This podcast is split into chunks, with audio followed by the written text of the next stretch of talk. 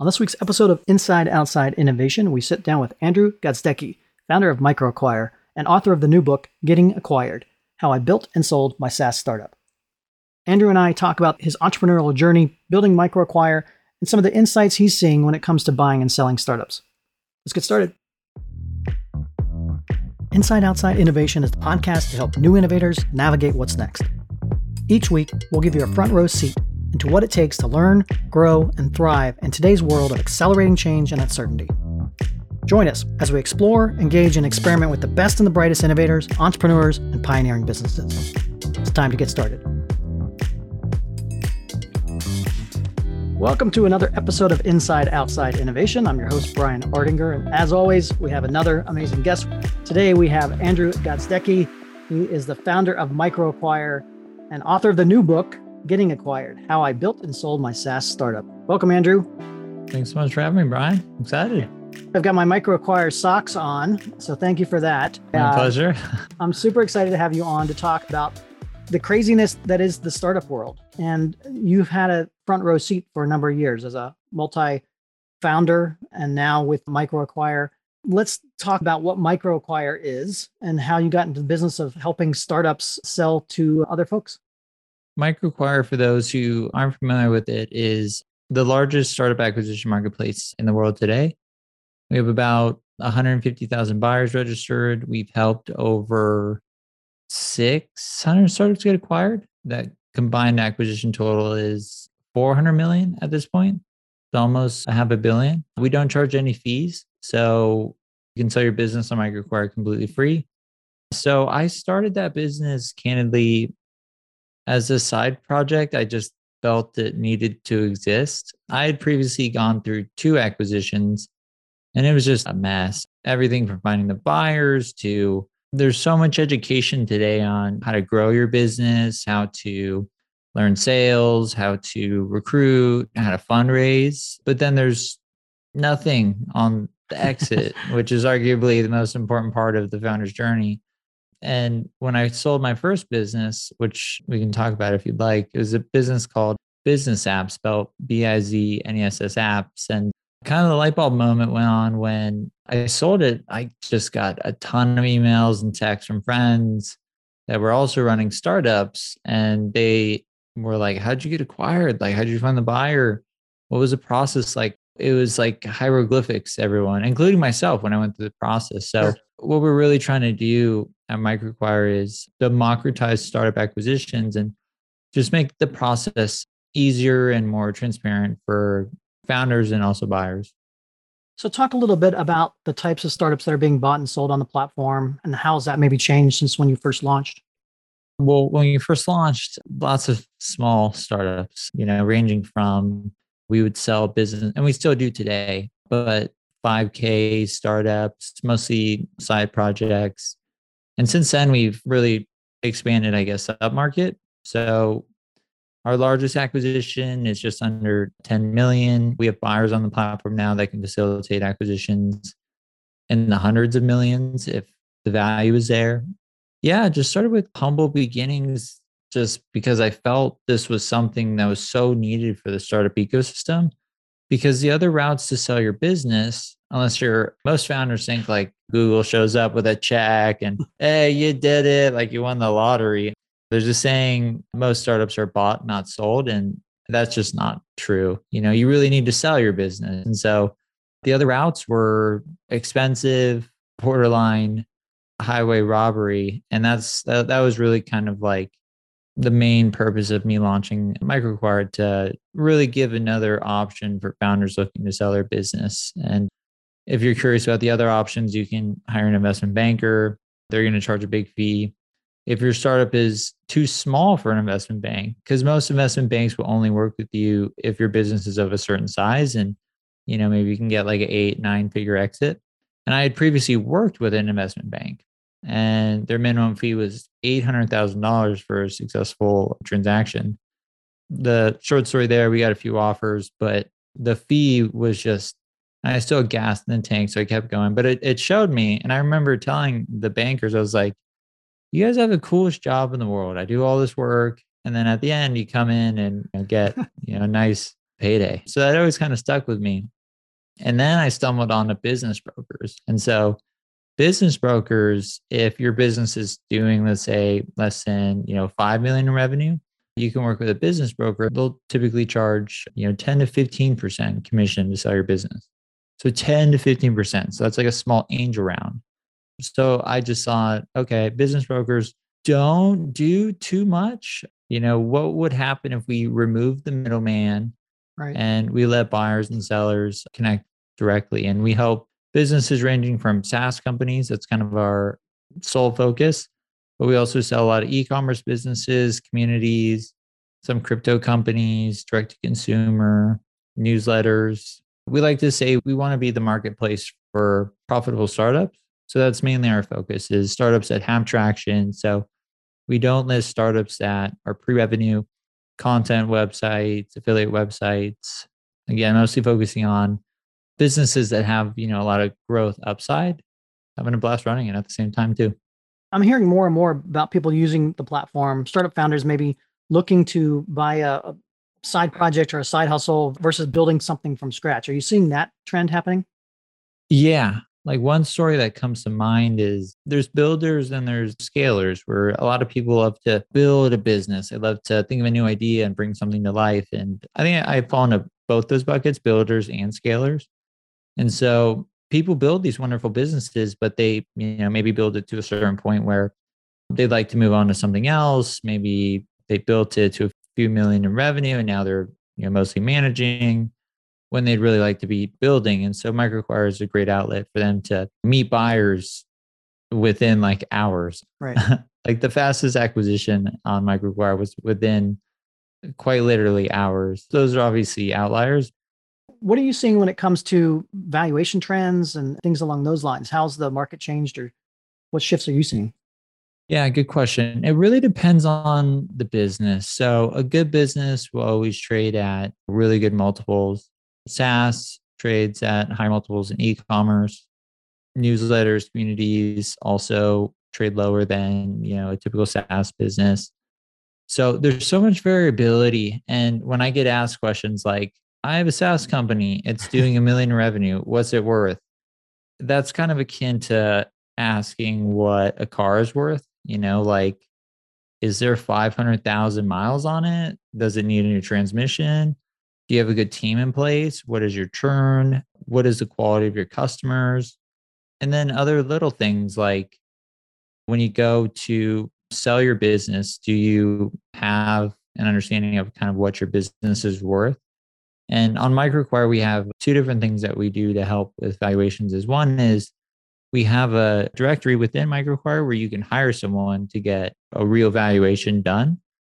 I highly recommend that. Then we also have a tool called Micro MR. You can just go to micromr.com and you connect your Stripe billing, and we'll actually give you a data driven valuation based on what we're seeing from acquisitions happening in the market. So, acquisitions are a moving target. I'd say maybe there could be a slowdown coming. I know the public markets were trading, I believe, like 22x, and then they dropped down to 12x and this is April. Those might climb back, but the last year was absolutely borderline bonkers in terms of it was record numbers in terms of private equity activity, just M&A activity in general. So, it's a good time to sell your business if you're looking to.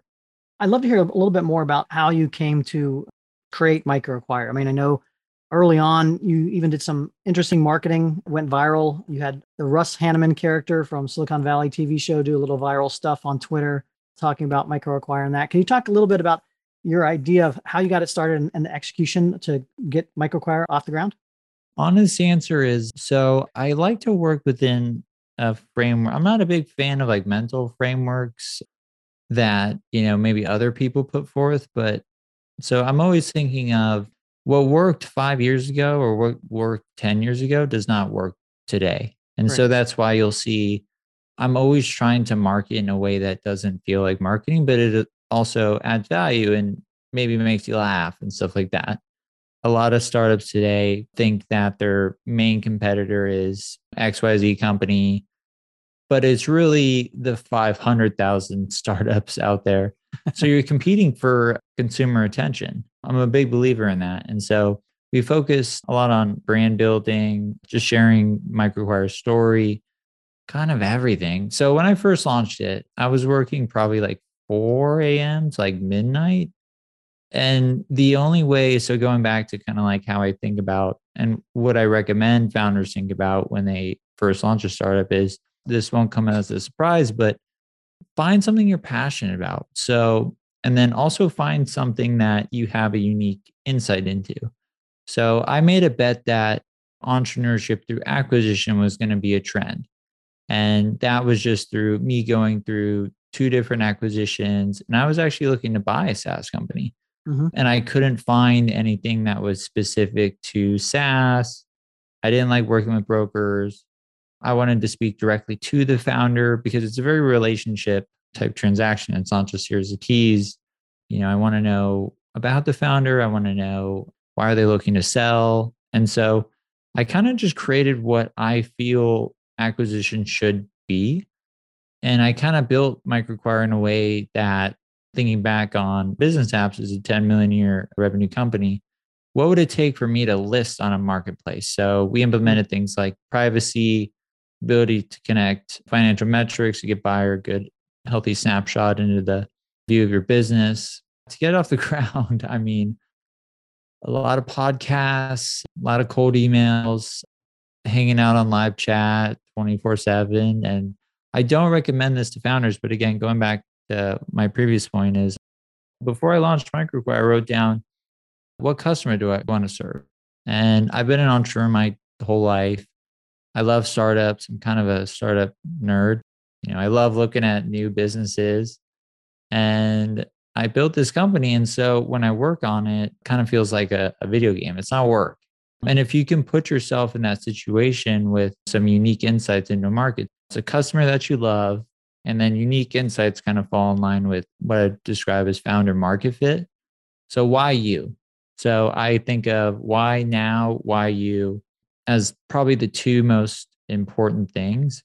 I had a deep conviction that acquisitions are going to be increasing, and that proved to be right. So that was a non obvious bet to a lot of people, but obvious to me that became obvious over time. But when you're able to build a startup in a way that you enjoy playing, running, whatever you want to describe it, more than your favorite video game, you kind of won because it's really hard to compete against a founder that where it feels like work.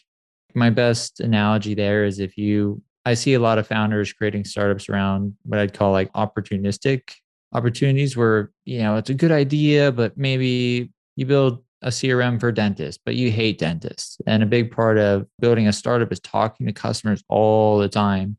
I'm a big believer that your customers have path to product market fit. They have a better roadmap than you do. And so you need to be able to talk to these customers and enjoy these conversations and really listen to them. Otherwise, there's someone out there who's going to love those conversations and uh, it's just going to be really hard to compete. But it all kind of revolves around happiness, where the founders that I think go the distance really enjoy what they do day in, day out. And that's not to say it's super easy. Like just because it's fun, it's easy. Just like a video game, just because it's fun doesn't mean it's easy.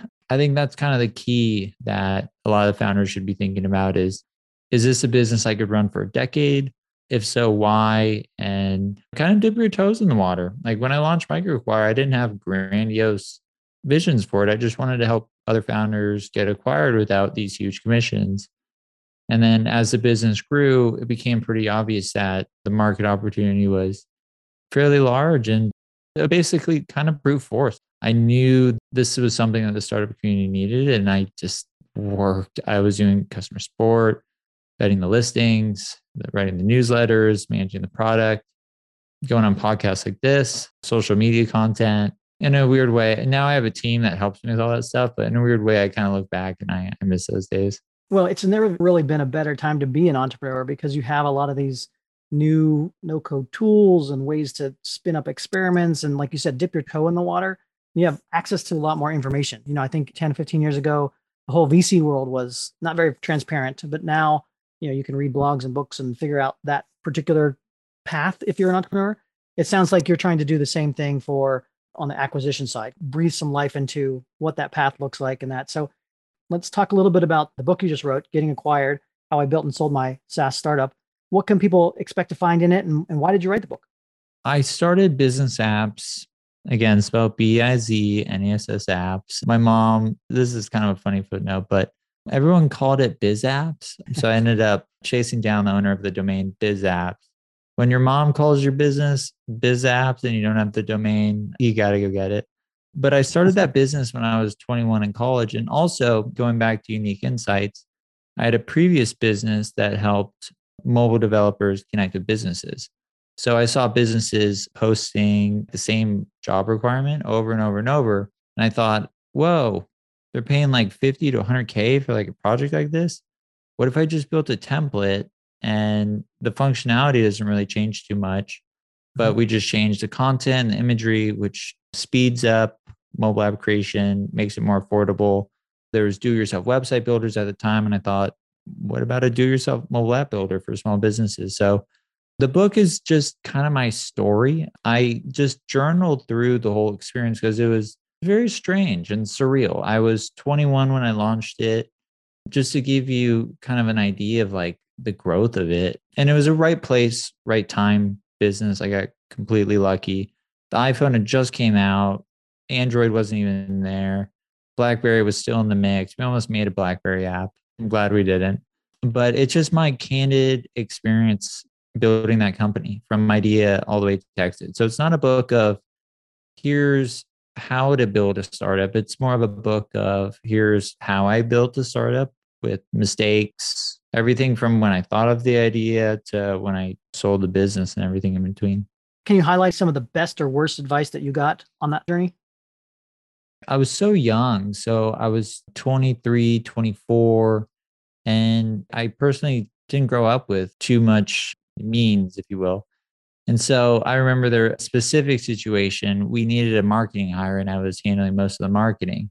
And the salary ranges, you know, I'm two years out of college, and they were in like the 150, 200K range. And I'm like, what? Well, I'm going to pay someone that. Like, you really need to. Uh, one of my favorite quotes is, you know, talent win, wins games, but teamwork wins championships. It's Michael Jordan quote. So I think, you know, hiring smarter people than me was probably my biggest mistake. Also, a funny story. This is a true story. We had a period where we were, again, because we didn't hire a really good marketer that could track, you know, our paid ad spend and stuff like that. We were spending over a hundred thousand a month on Google ads. The business grew from zero to let's call it seven million in the first five years. So it, it was just everything was just kind of like, don't touch anything. We don't know it's working, right. but it's working. And it was so profitable. And our customer payback period was like 33 days. And for the first two years, our margins were about 90%.